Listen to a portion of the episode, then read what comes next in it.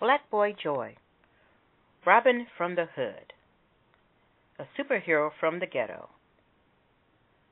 Robin was jumps on the way home from first grade. He was wearing his homemade orange cape that he made with sheets from his bed and shoestrings from raggedy shoes that were his brother's old basketball shoes. As he was walking home, a voice said, Take that ugly cape off her back. Robin started to walk faster and faster. After a few minutes, he started to hear several voices shouted at him. Robin turned around slightly to see how far behind the kids were, so he would be able to make the planned getaway.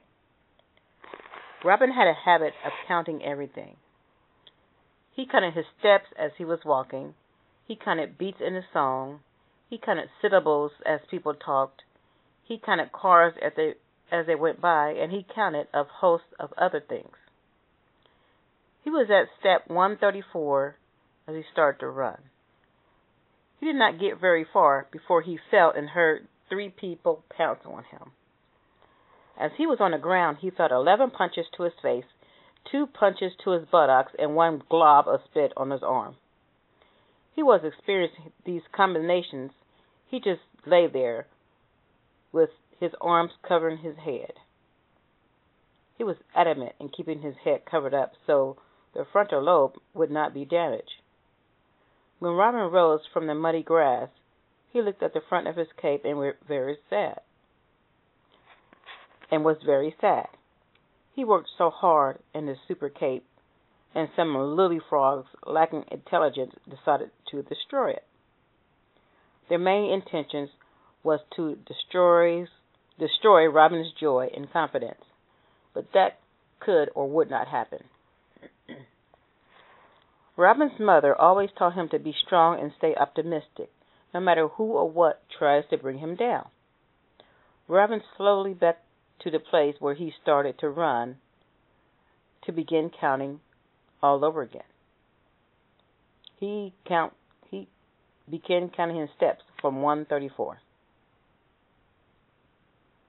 As he was counting his steps, he thought about the lilies who jumped on him. He was plotting revenge. Even though he only saw one boy's face, he remembers the sound and distinct syllables of the voices the other kids had. He was halfway home as he stopped on step 500. Aha! He put out his DSI and wrote Lily 1 equals Erica. Erica was a girl that was in his music class. He sat two rows across from her in seat number five. She sat in seat number three. He stood a step at 500 for a long time while thinking of a few things, and some of the things made him laugh so hard that he could not stop falling on the ground and celebrating his joy. Robin was the only child at home. He has an older sister in Detroit working at Big Brothers Big Sisters. His older sister is 25 and engaged to her college sweetheart. Robin's sister Erin was adopted when she was a baby, and she was of Asian descent. Stay tuned for episode two of A Superhero from the Ghetto and see how he handled those bullies. Until next time.